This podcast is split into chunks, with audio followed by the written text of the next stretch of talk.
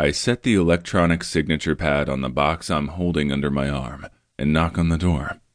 There's no answer, but I can hear the sound of people shuffling around and a child giggling, so I knock again.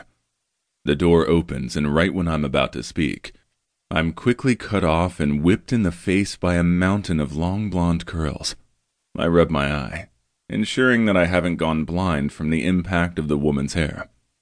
Gently pushing the door wider, I step inside and scan the foyer, looking down the hall for the woman who opened the door and crazily ran back inside.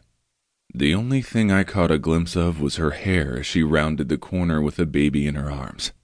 But now she's nowhere in sight.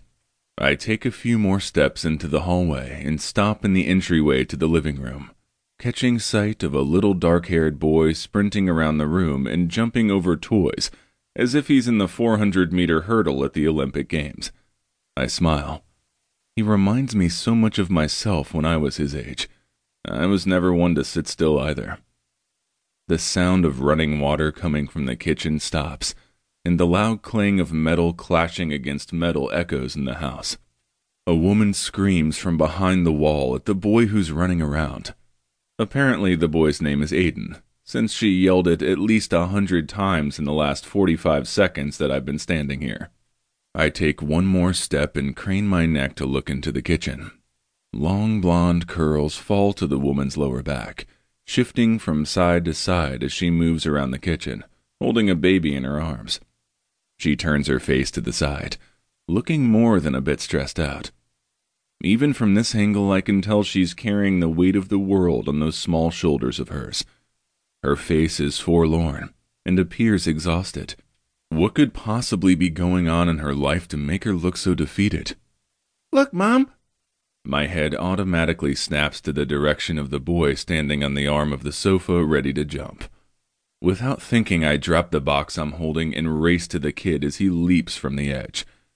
Time seems to stand still as I watch the boy fly through the air. It feels like I'm not even moving as if my shoes are filled with cement, preventing me from going anywhere. By some force of nature, I get to the boy in time, catching him just as he's about to hit the edge of the glass coffee table. I fall onto my back, taking the kid with me. My heart has never beat so fast in my life. I've never been this scared before. Ever. This is why I don't have kids. I'm perfectly happy being the cool uncle to my nieces and nephews and not have to deal with things like this on a daily basis. Out of breath, I finally get to have a look at the boy who's now resting across my chest. His blue eyes gleam from excitement, clearly not fazed a bit about what happened. I blow out a relieved breath and lean my head back onto the carpet. I'm tapped on the chest a few times by small fingers, and I lift my head again to meet the boy's welcoming gaze. He looks down at me with an infectious smile splayed across his face. Hi. I can't help but laugh. Hi. My name's Aiden. What's yours? Before I have a chance to answer, Aiden is ripped out of my arms by his frantic mother. Aiden, are you okay? How many times have I told you not to climb on the furniture? I'm fine, Mom. I sit up and watch her guide Aiden over to the couch. Her long blonde curls cascade over her back as she leans forward, putting the baby down next to his brother.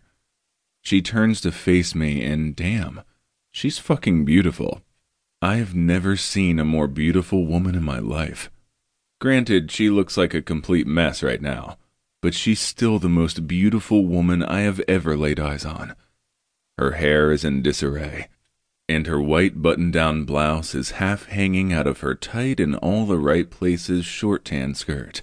Yet, all that doesn't deter me from thinking about how much I'd like to kiss those full lips of hers. She rushes over to me. Are you okay? I don't know what to say. Thank you so much. I stand and brush off my pants. No problem. oh my god, your head's bleeding. Let me see. She drags me over to the stool next to the kitchen island. She turns my head to the side, inspecting the damage. Oh, it looks really bad.